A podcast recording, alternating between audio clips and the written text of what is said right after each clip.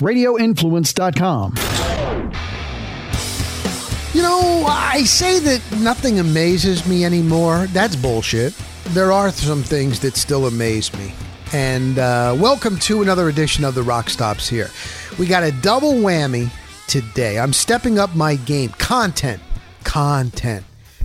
I never even heard that word. I've been in broadcasting 30 years. I've never heard content up until the last five years. That's a new buzzword content. You got to provide content. Well, I'm going to provide more content on this one hour podcast. We got a part two today. I've got a good guest. Uh, baseball fans, you're going to love it. Now, even if you aren't a baseball fan, his stories are interesting on making it to the next level and what happened and working hard, getting traded, and when, when, when your time is coming to an end. And I, so even if you're not a baseball fan, if you're a baseball fan, you're really going to love it. And then also, I'm sure the majority of my listeners here on the pod have gone to bars at some time or another. And I'm going to tell you on what I got. It's called Bar No Nos with my man Damon. How to act uh, no nos. Don't act like a fool. Little tips, bar tips. But I looked it up. Nobody's got this title, Bar No Nos. Not Bar None, Bar No Nos with Damon. And my guest is Jason Michaels. He played 15 years in professional baseball.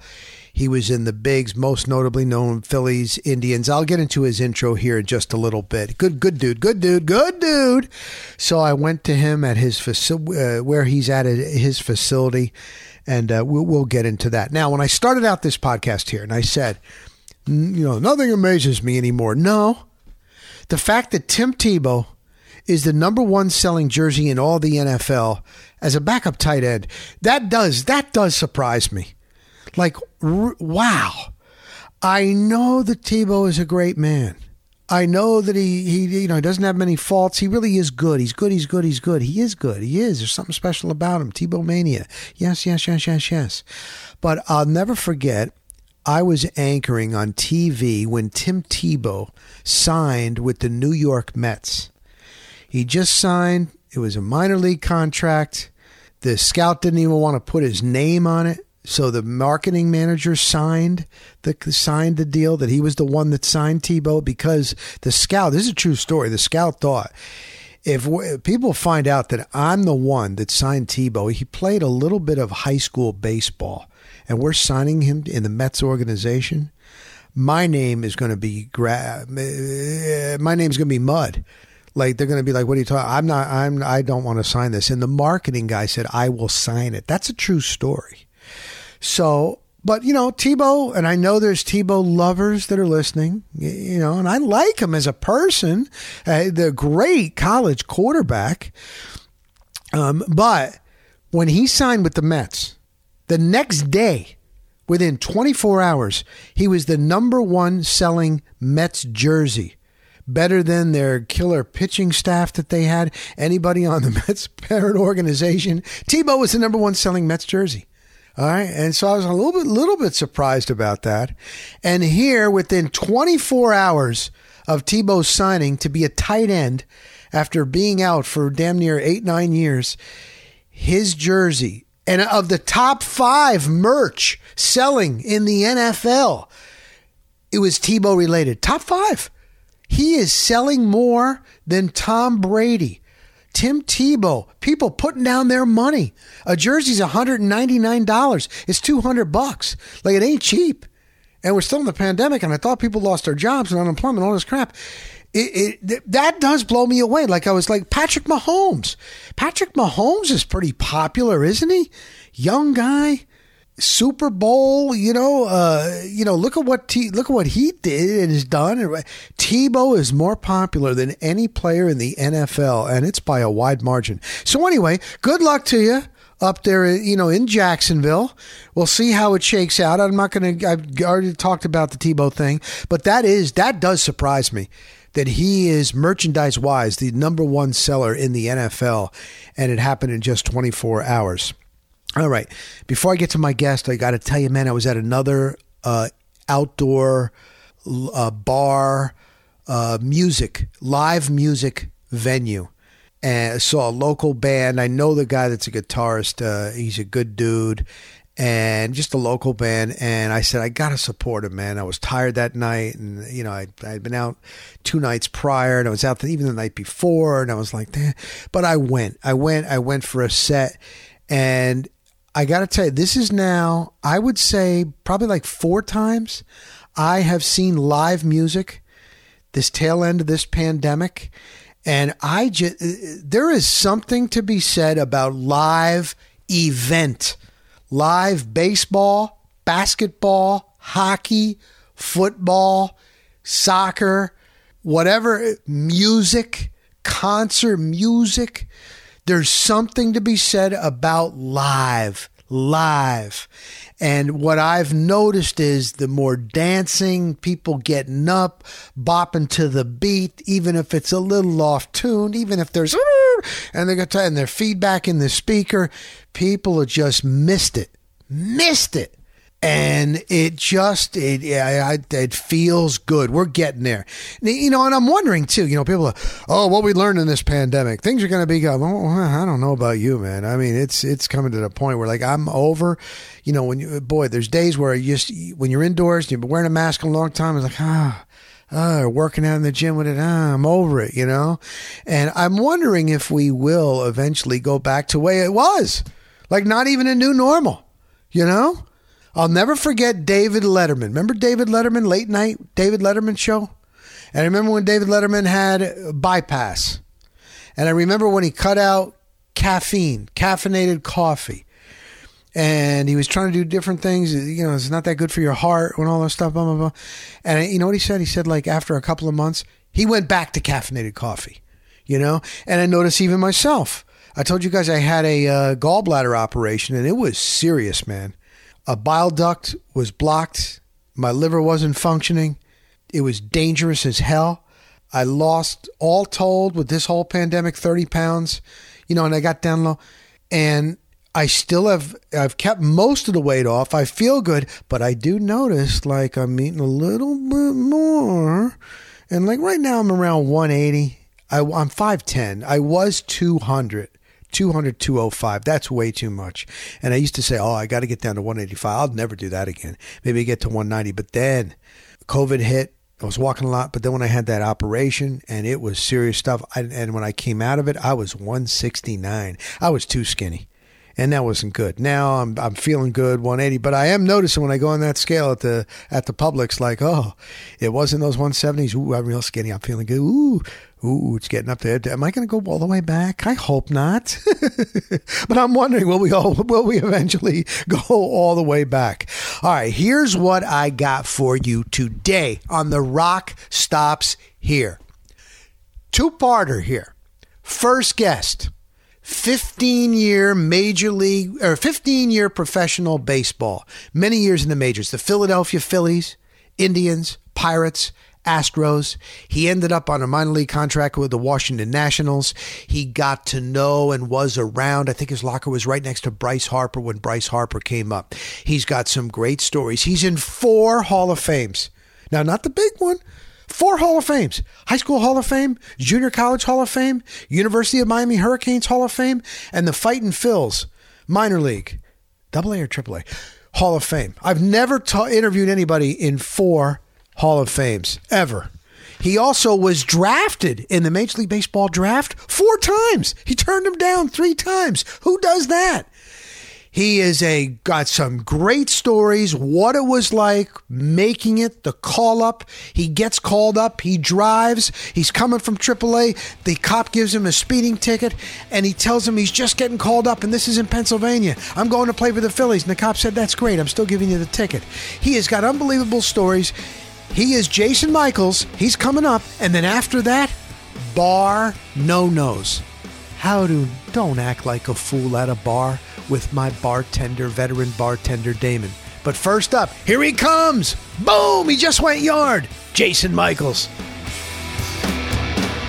All right, Jason. Um, I I asked this question to a lot of former athletes that made it to the bigs, the big major leagues, NFL, you know, the big time. You made it to the show.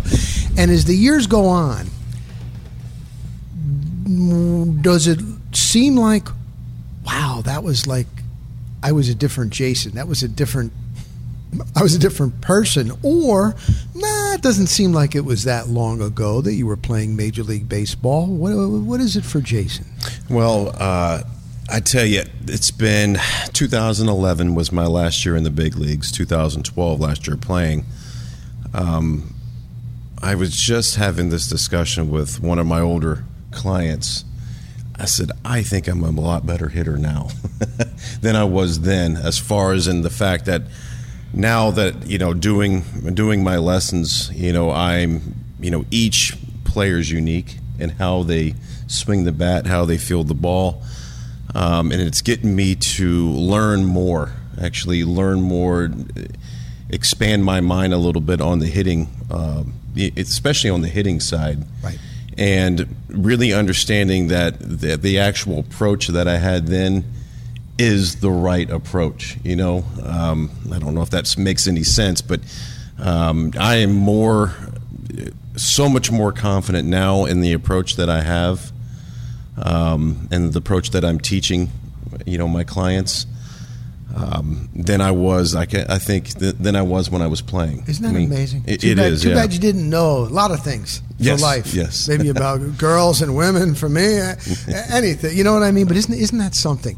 Although how about when you go live to a major league game and you're watching these pitchers and they're throwing 98 miles an hour and with movement? Mm-hmm. Uh, that's the hard part, though, right? Uh, I know, I know. But when I like, especially like when I go to a game, but usually it's be the Rays game. Uh, man, I just get mode you know there's so many things that come back in, in the way i prepare what i'm looking for when i go to new different stadiums what i'm looking at I mean, really? I'm looking at so many different things. There's so much information that that's available on that field. One that I didn't know about, but I was taught by my mentors. You know, my the older players. Um, you know about how to look look for information. You mean it, like you know I was there's information everywhere, and, and a lot of it's on paper. A lot of it's through the numbers with the analytics, with all these you know with all the organizations putting more and more money in their budget for analytics.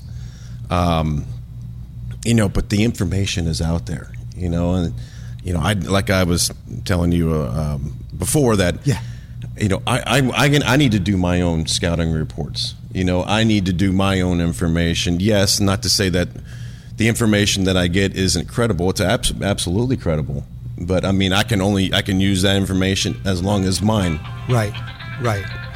Um, sorry.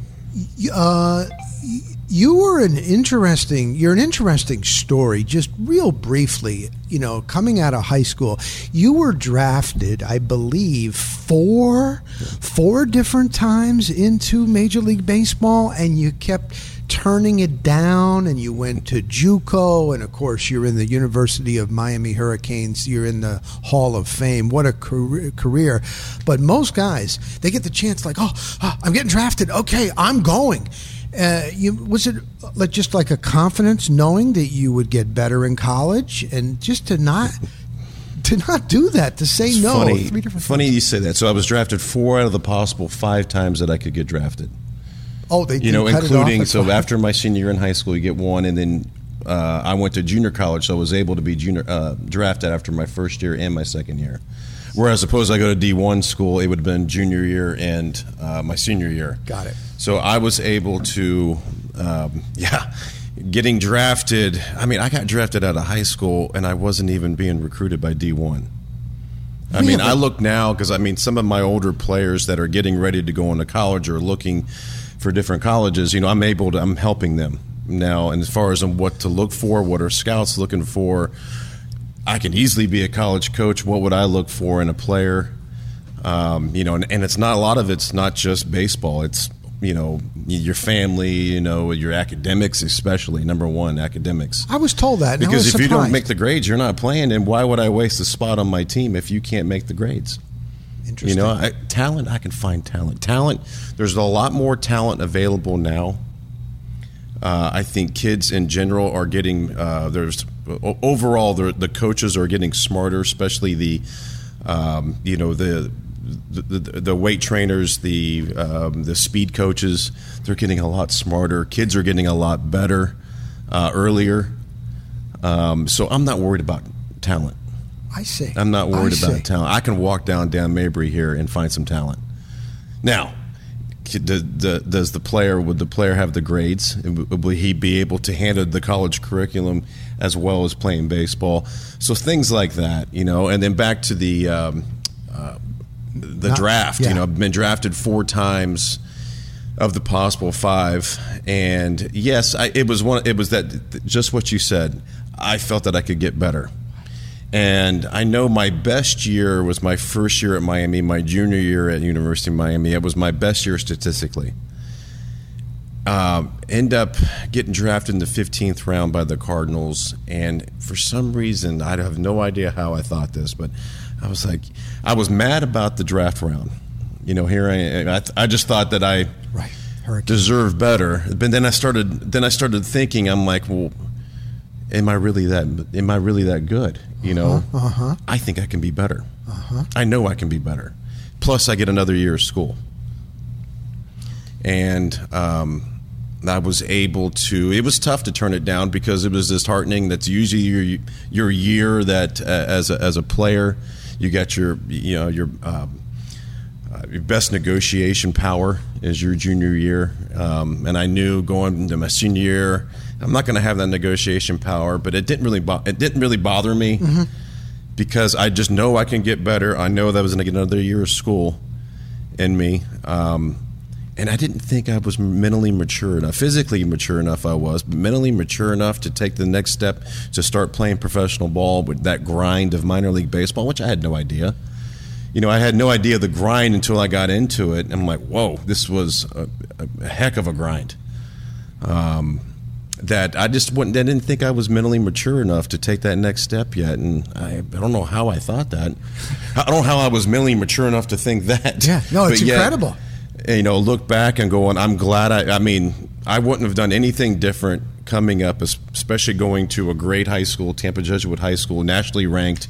We were nationally ranked when my senior year in high school. Uh, you know, and going out of Jesuit, you're, you're, you're kind of destined to go to a, a bigger school or, you know, the academic, the, you know, the amount of pressure they put on you with the academics.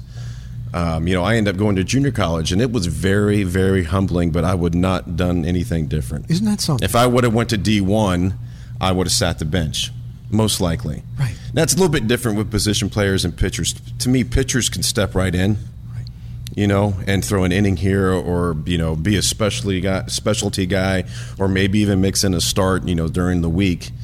Uh, whereas a position player, I mean, you, those guys, you know, they're they're out there every day. It's just different to me. It's just a little bit different. But uh, position player wise, I wouldn't have played. So I would have sat. I mean, yeah, I, I would have sat the bench and had to wait my time. so you get in the minors and you make the moves. You know, you keep going Mm-hmm. up. And I know you were. Are you in the? Aren't you in the Fighting Phil's? Yeah. You're another Hall of Fame. You're in two the- Hall of Fames. The dub, double A and the and Tampa Jesuit. and oh no, three. And then you're in the Oh, Miami and, Hurricanes. and junior college. no, four. Yeah. Oh my God, unbelievable! Four Hall of Fames. I've never talked to anybody about the four Hall of Fames. Was there ever a time at all? Uh, that you know waned in confidence or any you know the, the that like I said that grind. And probably you saw so many guys not make it as you know. Or no or no. You were always confident. You knew you were going to make it. How about that?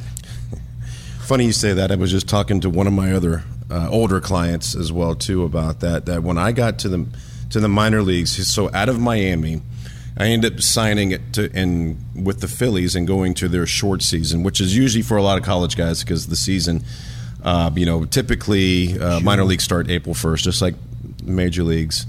Um, the draft is in June, so I end up signing and going, and it starts middle of June. Is the uh, the short season. Now they don't have the short season now. I think they've done away with it. Right. Anyways, uh, I ended up going there, and I was the fourth round pick. So, quote unquote, I was supposed to be the the highest drafted player or the best player. I mean, whoever you want to say it. I promptly got my butt handed to me quickly. I uh, I think I was gosh, it might have been like twelve for one twenty or maybe even worse than that.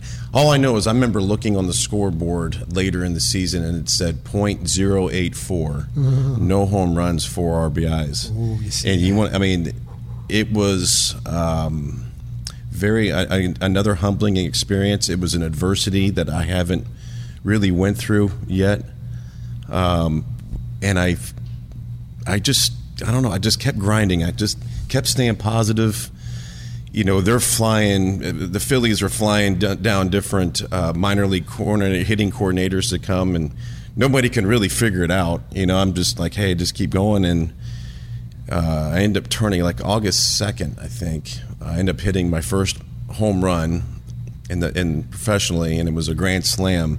And I end up just, I mean, going on a tear that month. What- What, it, what, what it was, I have no idea. Baseball. You know, Wow. yeah, exactly. Wow. And you know, I look back on it and I tell my clients as well, especially my older ones. I say, guys, I, I mean, if I had an organization, I would want all of my players to go through some kind of adversity. And you would think some, but they usually do because guys don't hit over 500. They don't hit over 400, really. So there's you're always going through some adversity, even if you're playing well. uh, I mean, I just went through a prolonged period. Uh, I'm not to say I want all my players to go through that, but you never know what kind of get. You never know what kind of player you have, and I think that's hard for hard for scouts when they get guys in the organization. It's also hard for player development to to try to figure that out. That's why you have, to me, I think the value of having mentor. Or, I mean, you have your coaches, but I think specialty coaches, like I was telling you, after 2013, so my first year not playing, the Nationals hired me as a player coach for the minor leagues. But it was basically they wanted me to be a kind of a mentor rover. So going with all six of their minor league teams really assisting the coaching staff, but really being with the players, talking to them about their approaches, whether it's hitting, whether it's base running, whether it's defense, um, it's just you know how to prepare. A lot of psychological things, a lot of things that I would think of mental skills. Uh, you know, a coordinator would would do, uh, even though I wasn't, you know, qual- school qualified for that. As Right. far as in playing, I was. I felt I, I was that I you know I played at the highest level. I was a starter in one of my you know ten years, um, but I had to use my mind. I had to use my approach. It didn't come to me as easy as it comes to some of these guys, Right. You know, and I had to if if my if my approach. Whether it was hitting, base running, defense, just in general, the game, um, game situations. If my approach wasn't on, then I would have easily got past. I mean, like like I said, talent. So there's not a problem. Yeah, talent is everywhere, and I think nowadays the talent in the minor leagues are just just incredible. I mean, I've played with and against guys that are superstar, superstar guys that either either you know you know either got hurt and wasn't able to rebound from it, or they couldn't handle the the peaks and the valleys of this game, and they stayed in the valley too long. I see. You know that the, makes the- sense. You know the, the the highs and the lows of this game, and this is baseball, and we specifically talk about hitting, but hitting you're great if you hit 300. Right, It right. doesn't matter fail- what level. Right, I don't care what level. percent of the time. How about when you get to AAA? Is that when it starts? Like, when am I going to get called up? Are you following what's going on in the your position with the Phillies, the parent club, or were you able to still just stay focused Yeah. and play? The uh, it's really double A because you could get called you could get called up from double A as well too. Right. I didn't think obviously I didn't think I was ready in double A. I had a good uh, a good season in double A, but triple A was okay. Hey, Uh-huh. now I'm really paying attention to what's going on up there. Um, you know, you start hearing buzz and stuff and hearing that and. I can't. I bet you nowadays it's even worse. I bet you there's the information Oh. is so much with social media and just the different outlets of information that, that are out there, um, which is tough. I mean, I- in a, every player has to deal with it. I mean, when they get up to the big leagues, you know, everything is on TV. Everything is magnified, whether it's good or it's bad. It doesn't matter. It's magnified. And if you go up there, and I've seen a lot of guys that gone up and they got their taste of the big leagues, maybe came back, whatever you know uh-huh. the reason was, and then just really couldn't make it back up. You uh-huh. know, sometimes it uh-huh. depends on their organization. Got it. What was it like when you got the call? And how did that happen? And what was that like? Yeah, so I was in AAA. It was we had a Sunday day game, same time as the, as the big league um, uh, game was one o'clock. Uh, AAA was one o'clock as well this day. My AAA was in Scranton, Wilkes-Barre, Pennsylvania, which Gotcha. is now the Yankees. This is and when I was with the Phillies, Right. and which was about I, I you can't quote me. I can't even remember because it was somewhat of a blur. But how far of the drive from Scranton to Pencil to Gotcha. Philly was, I, I can't remember. Yeah, yeah. And I remember my manager bringing me in, who lives here in Tampa, by the way, now. or actually, he did Really? before. I didn't know that. And uh, he told me that, hey, you're going up. You know, somebody got hurt. And um, the way, you know, like, it's almost like, are you being serious? are you telling me the truth here? Because you, like, it, you, you always hope for it and you, you know, you, you have all this stuff in your mind when it's like to get called up. But like, man, don't play with my emotions right now. So we end up getting called up, um, and I just put as much stuff as I could in my car and took off. Wow, End up getting a speeding ticket on the way. No. Yeah. Oh yeah. I didn't really mind. It was I was okay. I was I told I even told the officer I was like I just called. He was just like hey, you know good luck with everything. Here's your ticket. He still gave you the He dang gave me a ticket. ticket, Oh yeah. man, maybe he wasn't a Phillies fan or something. but um, end up end up getting to the game uh, in the sixth inning. Didn't know how to get into the stadium. Never Yeah. been there before. Right. You know, I'm asking you know security guards and random you know fans and like, how do you get in here? I have no idea. Where, where do the players park? Was no it the vet? Was it the vet? At or- the was vet. Yeah. Okay. Oh, And uh, end up getting in there, seeing my my name and my number on my jersey hanging in my locker was, I mean, it was really, it was surreal. Uh, end up getting dressed as quick as I could. Got down, you know, said hi to the coaching staff, said hi to all, you know the players. I mean, we were in the middle of the game. We Oh, were playing, God. we were playing the Cubs, and Larry Bowa was my manager, and he he says, "All right, uh, you're going to be hit here in the seventh. So I mean, if my if my heart rate was 150, it was probably a good 250 then. I'm getting goosebumps now. Yeah, and uh, end up getting there. Everything was happening so fast. it Oh, I really bet. was. You know, what, what a day that was. Um, What'd you do with the bat, dear? struck out. Okay. I faced Todd Van Poppel, I remember him.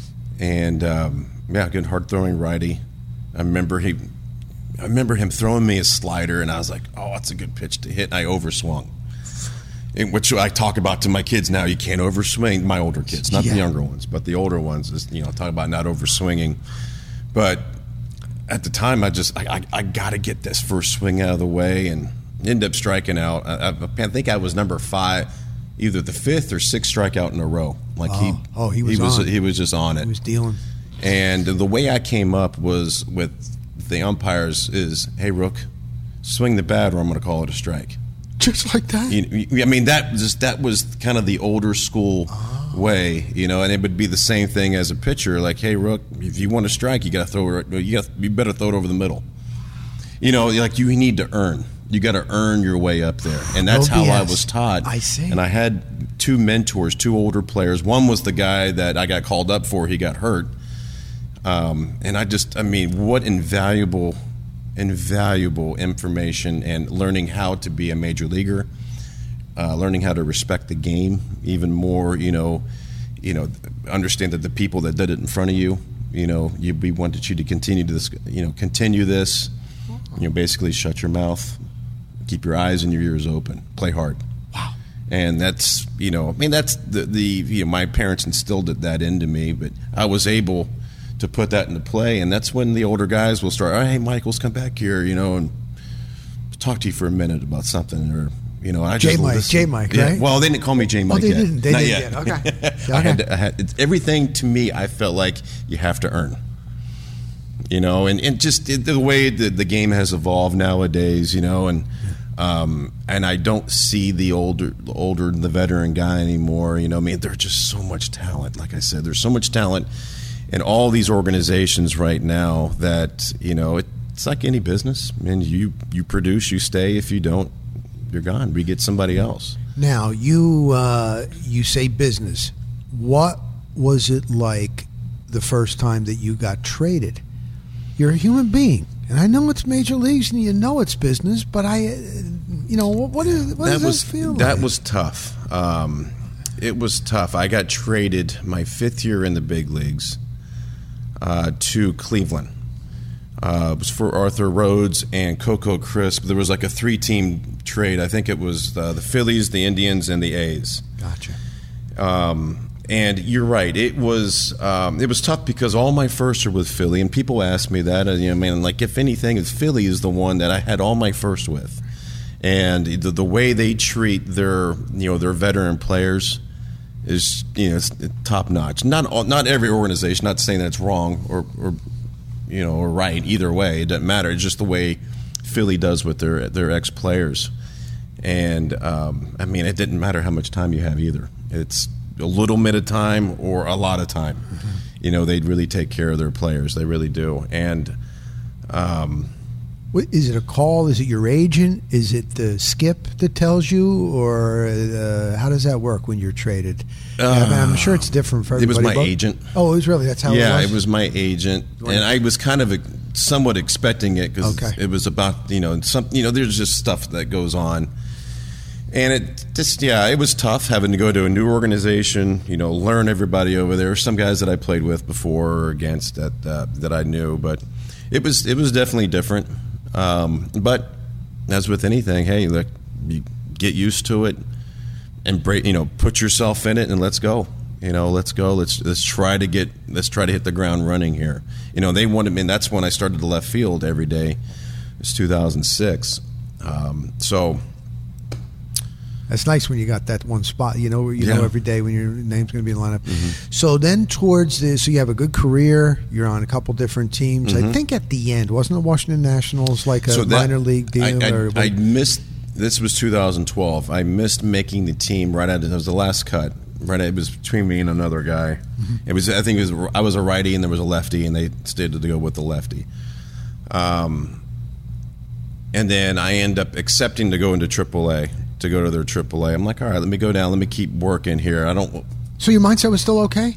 Yeah, it was sometimes still after okay. being in the bigs that long and then going It was back, tough. I wonder, It was tough. I mean, you just something you got to deal with. You know, it is what it is, and I, I didn't want to be negative. Hey, stay positive and keep going. I mean, I'm a good player. I mean, I'm telling. I got to tell myself this, um, and just kind of go with it. And it, it, it was it was a rocky one. It was tough. I was going through some stuff. Gotcha. Life. yeah, and um, it, it was it was tough, but you know, I think I end up retiring two months later, and they asked me back. They were like, "Hey, we'd love to have you just move your stuff from the players' locker room to the coaches' locker room, and would you be up for that?" And I'm like, "Well, let me go think about it." You know, and I'm like, "Yeah."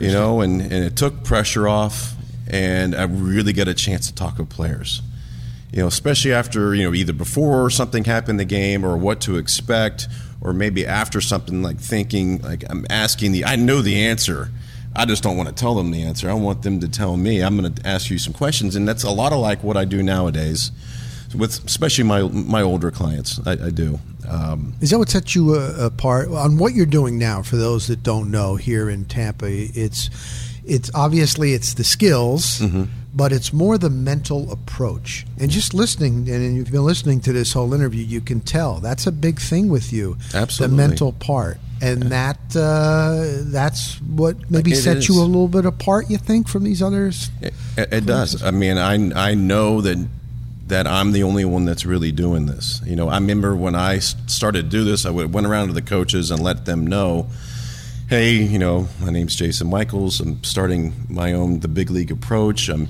going to train you know hitters and, and fielders.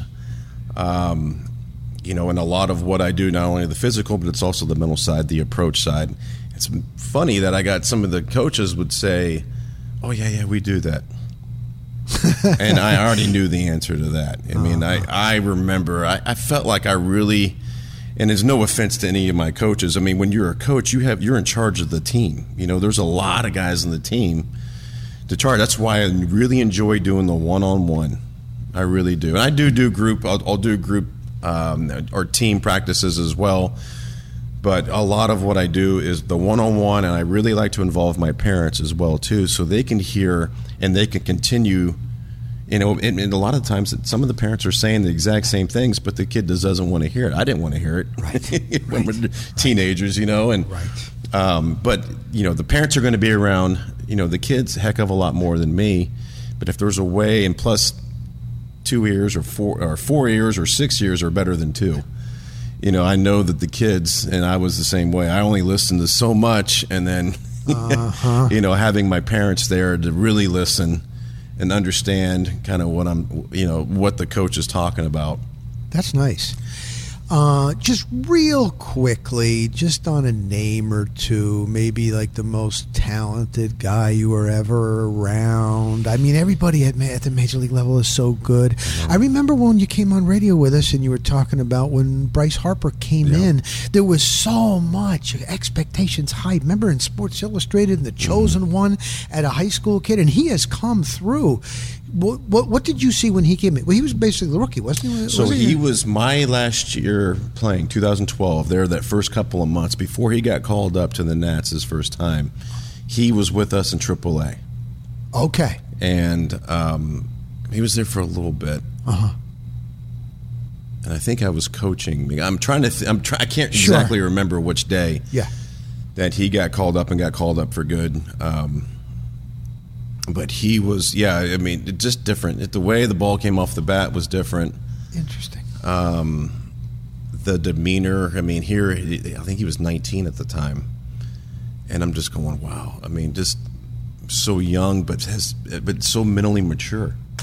You know, physically, yes, he's got it physically, but but the mental side, the mental, just to see that. And I remember hitting behind him one game, and he hit a normal ground ball to the left fielder. I think the shortstop was playing him uh, pull, so playing him, you know, closer to second base. But he just hit a normal straight up ground ball to the left fielder, and he busted it out of the box and got a double.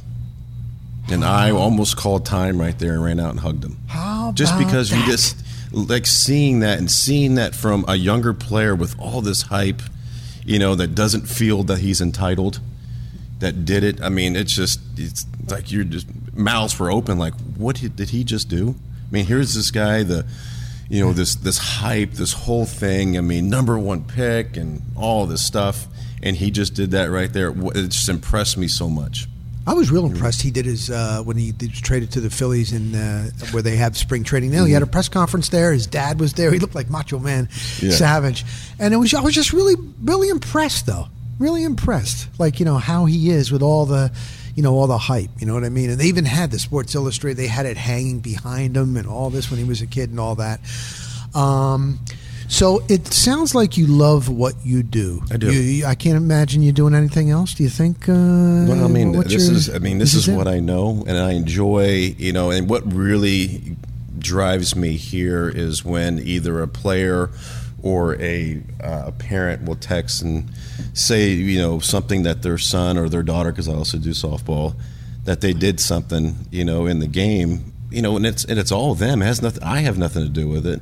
It was them that they came in here and they did the work and they went out and executed. That to me, like I just I show my wife, like look at this text message or look at that. I'm like, that's it.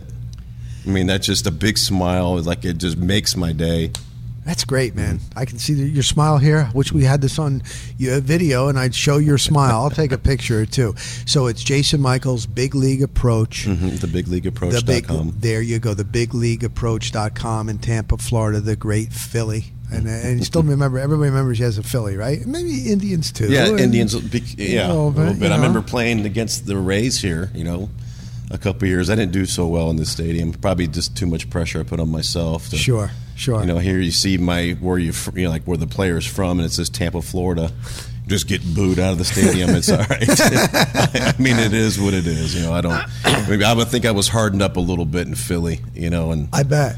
um, Jim Fregosi, God rest his soul, he was a Philadelphia Phillies manager and player and all that, and he was a like a scout or whatever it was. Anyway, he would be up in the trop uh, later years, you know, and I would see him, and he was great. And he goes, you know what? I'd be driving and I'd be listening to WIP, and they're talking about me. They don't know what the hell they're talking about, and I'd call up and I'd give them shit, and I'd say, but, but when they're, you know, here they are saying your decisions. He goes, oh, I loved it. I guess you have to have that approach, right? You when things are going do. down, I- especially and in I, Philly. And I think he probably enjoyed. Like I, I mean, like I was talking to. I, I know exactly what he's saying, and I was talking to a, a client and a dad the other day. I said, "Look, I said the, the games. This we all see the game, but the way I process it, the way you do, the way you do, is. I mean, we can learn from each other. Just because it doesn't matter age or skill level or how long you've played.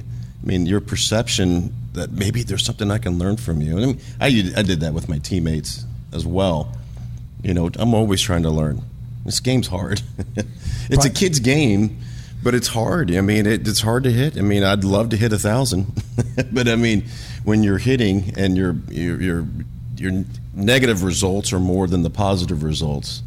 I mean, that's a, this is the fascinating part. there was uh, they had a thing um, it was like a a ceremony for great players oh the ted williams hitters hall of fame Mm-hmm. and and one year i was covering it and what's his name he played biggio Yeah. and he was there and i said hey man i'm so stinking old i remember when you came out of seton hall new jersey and he was a catcher Mm-hmm. he ended up how about that going from a catcher to second base and ended up being so good and I said, I said, I understand your son's playing now. Now, this is a couple of years ago. And his son, and he goes, People don't understand how hard Major League Baseball, this baseball, this game is. They don't understand. And I was like, That's interesting, man. And here's a guy that had so much success. Isn't that mm-hmm. something? Mm-hmm. You know? three thousand hits or Yeah, whatever. yeah, I think so. And yeah, I remember, yeah. I remember, you know, playing defense against him, especially when I was in left field. He was he pulled the ball all the time.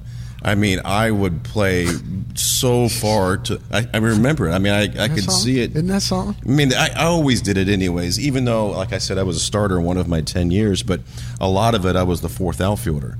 So I was usually the first guy off, you know, the bench, whether it's a, you know, a double switch, um, or or I just pinch it and then it was a double switch, you know, whatever it was, Right. or defensively later in the game. I mean, I always did my homework. I wanted to make sure I didn't. I don't know. I just felt I didn't want the coach telling me what where to play. I feel like I wanted, like when you put me in there, Yeah. you're not losing anything. That's good. You want to be That's what I, I, I see. you know, I that was kind of drove me a little bit. Like, okay, since I'm not starting, when you put me in there, you're not losing anything. That's great. You know, I, I don't know. It was just kind of the way that I that I played, and so I took pride in my preparation. You know, and how I prepared, and, and I learned a lot. It was learning in Philly. You know, learning from the veteran guys. Um, you know how to prepare, and, and obviously nowadays, even my last year playing 2011, 10 years later, there's so much more information now. Yeah. I mean, you can get information. If you need information, you got it Yeah, yeah, for sure. yeah, yeah. You know, I mean, every organization, and I mean, that's just a, tribute to their, you know, Uh, always expanding. You know, now with all the analytics and everything like that, Right. There's just there's information everywhere, but I mean, I just don't want players to go away from their own doing their own scouting as well too. That's great. We could learn in life with you. Jason Michaels, the big league approach. Jason, thank you so much. No, thank you. All right, thank you, Jason. I appreciate that. So we go now from baseball. Many baseball players spend a lot of time in bars. You have a lot of downtime. You know, uh, baseball, like Jason said there, it's a grind when you're playing day to day. Now, now, now, I know you may have a job that you can't stand and it sucks and your boss sucks and you work 10 hours a day, 12 hours a day. Yes, to play a child's game baseball, it is wonderful. But there's a lot of pressure to keep going or you ain't going to have that great gig and it is an everyday day to day thing. I remember a couple years back we I was playing on a uh, amateur baseball team and the catcher that we just got had been released from the Pittsburgh Pirates and AAA. He was a AAA. He was in with the big league club in, in spring training. This is going back years. Bake. And he got he had a hitting facility and he was doing instructions a little bit similar to what the, the big league approach what jason is doing although Jason's more mental that's what he teaches the approach. But anyway a lot of these former major leaguers have hitting facilities and they'll do the training with you. You know you can get trained by a former professional player. And uh, so he was doing that but he hadn't played. And then he kind of missed playing and we had a real good amateur team and one of the guys on the team asked him. Boom, he came, and it was great because I was pitching. I'm like, wow, I'm pitching to a catcher that just was in AAA. Like when you're an amateur, man, that's kind of cool. And I remember he we played a double header. This is back in Jersey, New Jersey. We played a double header. Double headers are only seven innings. And then we drank beer afterwards. We partied, and he was like, "Wow, I'm starting to get sore now." And the next week, you play once a week, usually when you're playing in men's leagues, amateur leagues. And I remember he said, I was so sore for two days. And he goes, It's so funny because when he played in uh, professional baseball, you're playing every single day, you don't get sore. But you got to go through that stage, so it, it is a grind, and and you know when they're on the road, man, what else? What, what else you gonna do? You're a young guy, you probably go to the bar. So I, I know a lot of you frequent bars have in the past and i thought that would be this would be a great segment. So the segment is called bar no nos he's a tap room manager craft beer joint indoor outdoor beautiful safety harbor called the crooked thumb. His name is damon. So I hope you enjoy this. It's not long; it's about ten minutes. This is this is the first segment of this. Bar no nos with my man Damon. All right, Damon, my man Damon, give me, give us a little background. I, I called you a bartender beer expert, and you pretty much have run the gamut. Give us a little brief background in the bar business for you, buddy. Okay. Um, I started out in college at Chili's, so I was kind of formally trained at a you know a chain restaurant by real management team, you know, where they had structured management and structured training. Uh, so I learned a lot about, you know, drink building and, uh, you know, how to, how to formally present yourself to a customer there. Um, and then when I moved to Florida, I kind of jumped into the smaller bar scene because I went to Michigan State. My ultimate goal was to uh, own my own bar down here in Florida. Uh, I've had a few fall through, maybe maybe more than a few. Really, you didn't you didn't already make a million dollars in the first try? Really, Man, it didn't work out like that. Uh, not not exactly. I'm working towards that million now. There you go. Um, but yeah, um, so I kind of jumped into the smaller bar scene to learn how to operate, you know, a more mom and pop establishment. Okay. Uh, from the inside and uh, have been you know bouncing around ever since to different venues. I've done uh, banquet bartending, I've done fine dining, I've done you know the mom and pop, the the dive bar, if you will.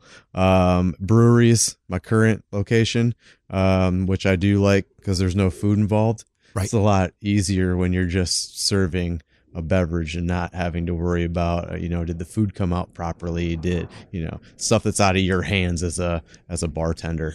You also have worked too when they had the like the packed nights in places. Was that back in jackson's? Like you've also dealt with that when it's two three deep For sure. being a bartender? So uh, you 10 deep. Uh, yeah we've uh basically uh, Jackson's sometimes they were doing hundred thousand dollar nights on Fridays, which is absurd. Uh, eight bartenders behind one bar. You have a line for four solid hours. Um, if you have to go to the bathroom, you, your line just has to wait. All right, let's start with that. Let's start with a really, really crowded bar. I mean, we're we're on that path now to starting to get back to that. And you're in a place like that. What is the number one thing? not to do if you're a patron there's a lot of people there. You got to get your drink. What's the number one thing that you really don't do? Man, just have patience. Uh, you can only wait on so many people at a time. One one person at a time, really. You know, uh, one person can order multiple drinks. So if you, you just have patience, and your your bartender will get to you, your server will get to you, as long as uh, they're not ignoring you. You can see the eye contact. You can see they're busy. Uh, just have a little patience um, and you'll be taken care of well and probably a little happier. Now, how do you deal with somebody that comes in and you can kind of tell that they're they might even be past the limit of having a buzz. How do you how do you handle that situation, man? I mean, Um, that can probably get testy. it depends on the person. Some sometimes uh, what I train my bartenders to do, and it's the opposite of what you normally would train somebody to do, is you kind of ignore them. If you can tell that they've they've already have a buzz and they're ordering a drink and they're on their phone and they're like, hey, let me get another one. Uh, if you push them off and wait on multiple other people first, sometimes it just alleviates itself. The situation alleviates itself. You don't have to deal with it.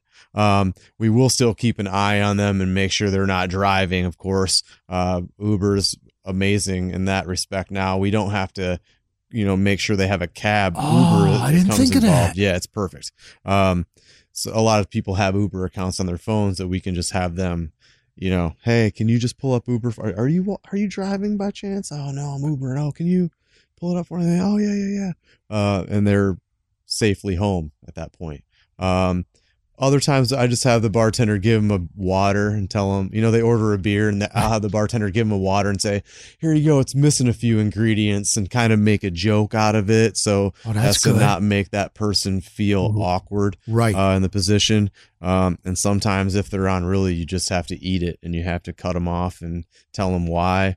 And they're usually angry about it. right. But most of the time they just walk away at the end. You you with your experience, I'm I'm assuming you've been able to uh, you can kind of see it. Can you see when there's uh, when somebody's coming in is going to be kind of trouble? You can feel it, Damon. You've been doing it so long. most of the time and it it's weird sometimes because of uh, other things that people take that I don't know about before they even get to the bar. They could have taken a, a pill or uh, smoked or multiple other things, and I serve. They seem fine right away, and you serve them one drink, and the combo hits, and the next thing you know, you're dealing with you know somebody passing out at the bar, and you only served them one drink, and they were talking just fine five minutes ago.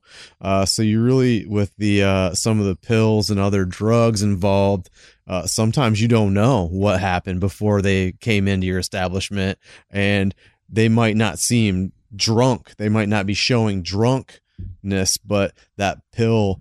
You know, you drink one beer and it could it could be like four beers because of the you know uh, Xanax that you took before you came in or I'm whatever. just thinking of a story at at uh, the last place that you were at, craft beer bar, nice establishment, clientele nice. Yeah, An yeah. older lady, I Yeah. mean older, came in and she ended up puking in the bathroom. I said, "What's that?"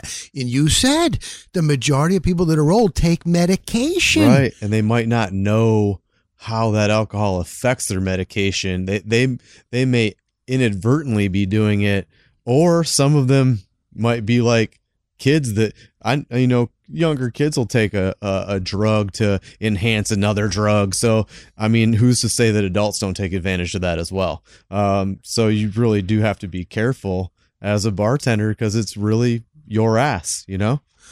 Uh, what about somebody that is being like belligerent? Not even with the, you know, uh, whether the alcohol is there, they're just an asshole. They're just an asshole. When do you step in? When do you, when it affects, when it's looking like it's affecting other people? immediately when you when you see somebody that you think is going to run out other business you got to get them out of there right away as a business owner or business manager or bartender or whatever whatever your role is you got to you got to make that call right away. They're to scare off you know a guy that might be his first time in there. He might be a customer that's to come back time and he loved it loved the beer loved the food. This asshole was yelling in my ear the whole time at a Lions game for no reason. Uh, you got to get him out. Whatever the case is, I mean, you just got to make the decision. Uh, if that one person that's mad is going to be worth the 15 people that were super stoked that you got that guy out of the bar for him, that's probably the better call to me is to make those 15 people happy than to make that one drunk guy, you know, happy that may not ever remember his time there to begin right, with. right, right. Would I even go? Where did I go last night? What Right. about? Is there times in your experiences where there have been women, girls that have been as bad, if not worse, than a man. you just assume, oh, it's a jag off guy, huh? Absolutely. And the, the girls are harder to deal with than the guys because they'll, they seem to continue it on a little longer than, than the gentleman will. The, the gentleman will get, you know, angry. They'll get pissed right away, kind of mellows out and goes on his way. A woman, uh, will tend to get uh, mostly they, they tend to take it on a little farther. So I've had some interesting, uh, and you can't. You can't, you're not supposed to really touch him, right? Exactly. Wasn't there one So- that actually jumped over a the bar at you? I did threw beer in my face. It was amazing. What? what? Yeah, over uh, being cut off. Yeah, yeah. Jumped across the bar, threw a beer in my face. I had to have uh, my female cook escort her out of the of the building because I didn't want to put my hand. I didn't want it to see. turn. You got to be careful, yeah, huh? yeah, yeah, yeah, for sure. All right, listen. His name is Damon Cornelius. I call him my bartender bar expert, and we're going to do plenty of these, Damon. Are we not, buddy? Sounds like a plan to me. There's plenty to talk about. Oh my God! Until next time, my man Damon, the bar expert. Alrighty, I hope you enjoyed that. You enjoyed that? Enjoy that? Now we, he, he's got some good stories, man. He's waited on some big names.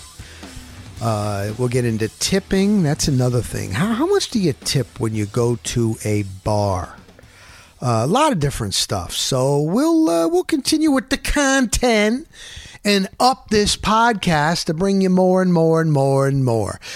Uh, what do I want to end on today? Oh, you know what? There's these. You know, there's a lot of no hitters. I every expert's got their take on it. You know, it's the launch angle. Guys are swinging for the fences. I do think that the pitchers are just their arms, man. I mean, they're throwing. It used to be rare when someone threw 98 or 99 or 100 miles an hour. That was rare.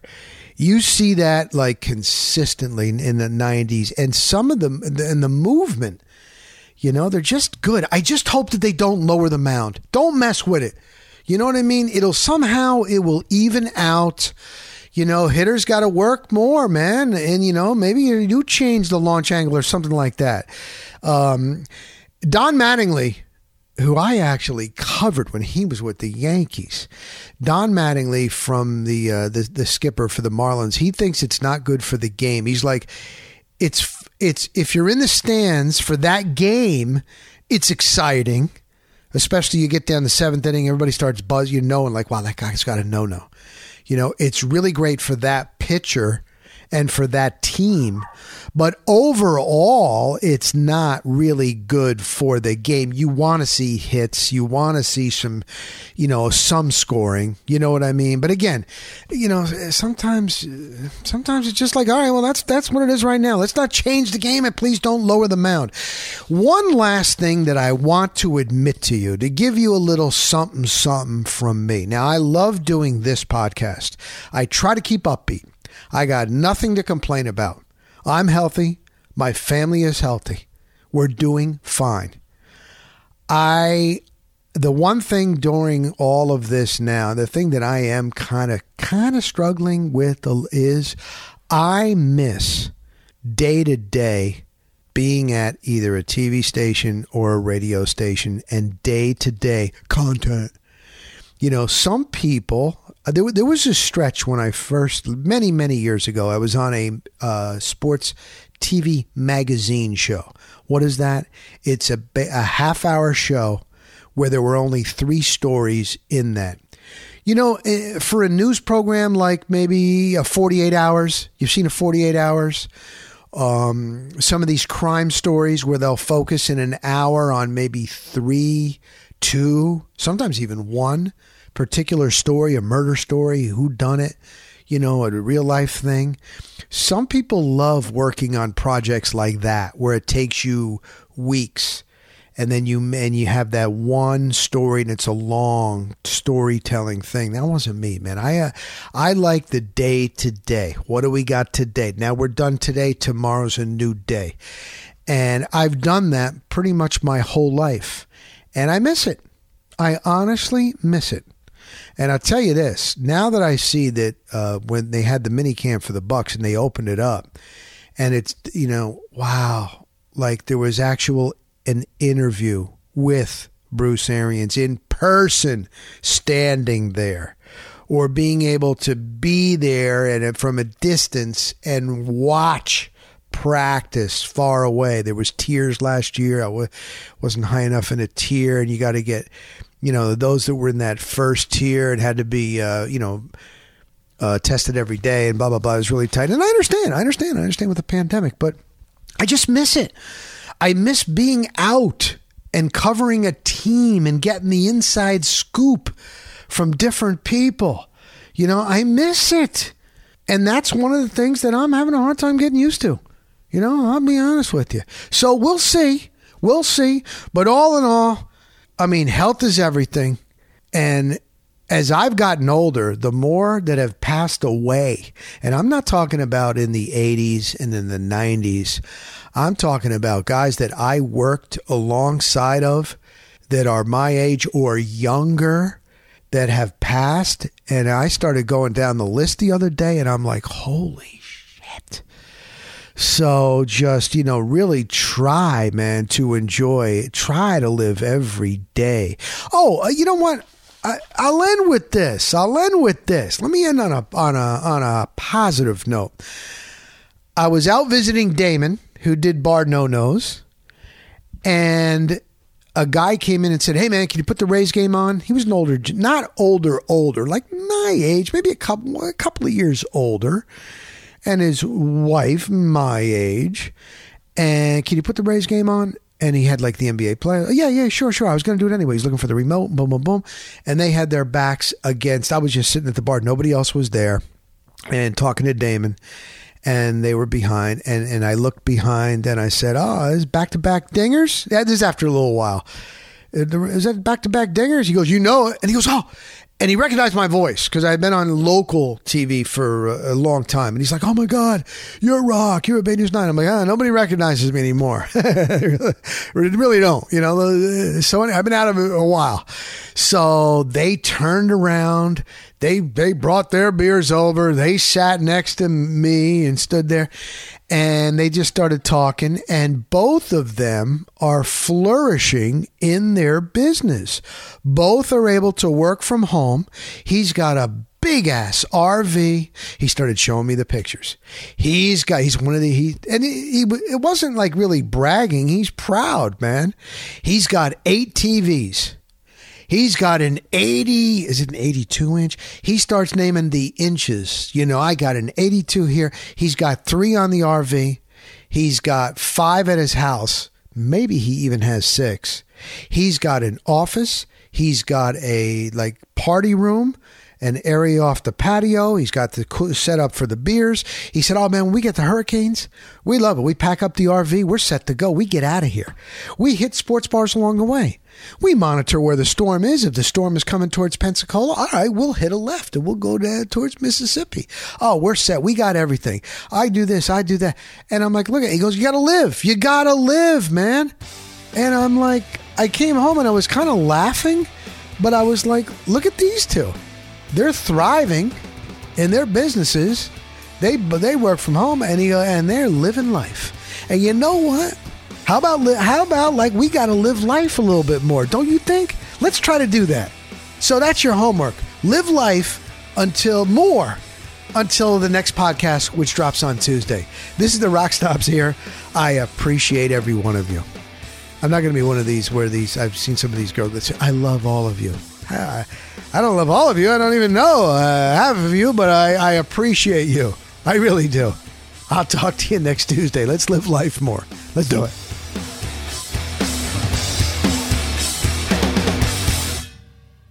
Coming up on this week's episode of Crush Performance, we're kicking off a three part series of the Crush Brain Game. We'll be doing a deep dive into the mental strategies for sport performance. We'll discuss how we perceive our environment through vision. And this week, we're joined by peak performance expert Wayne Lee to talk about the power of our subconscious minds. You have more control than you might think. You just need to understand how it works. And we lay it out for you on this week's episode of the Crush Brain Game. Get us on your favorite podcast platform and right here at radioinfluence.com. Crush Performance with Jeff Chrishell can be found on Apple Podcasts, Stitcher, TuneIn Radio, Google Podcasts, and RadioInfluence.com.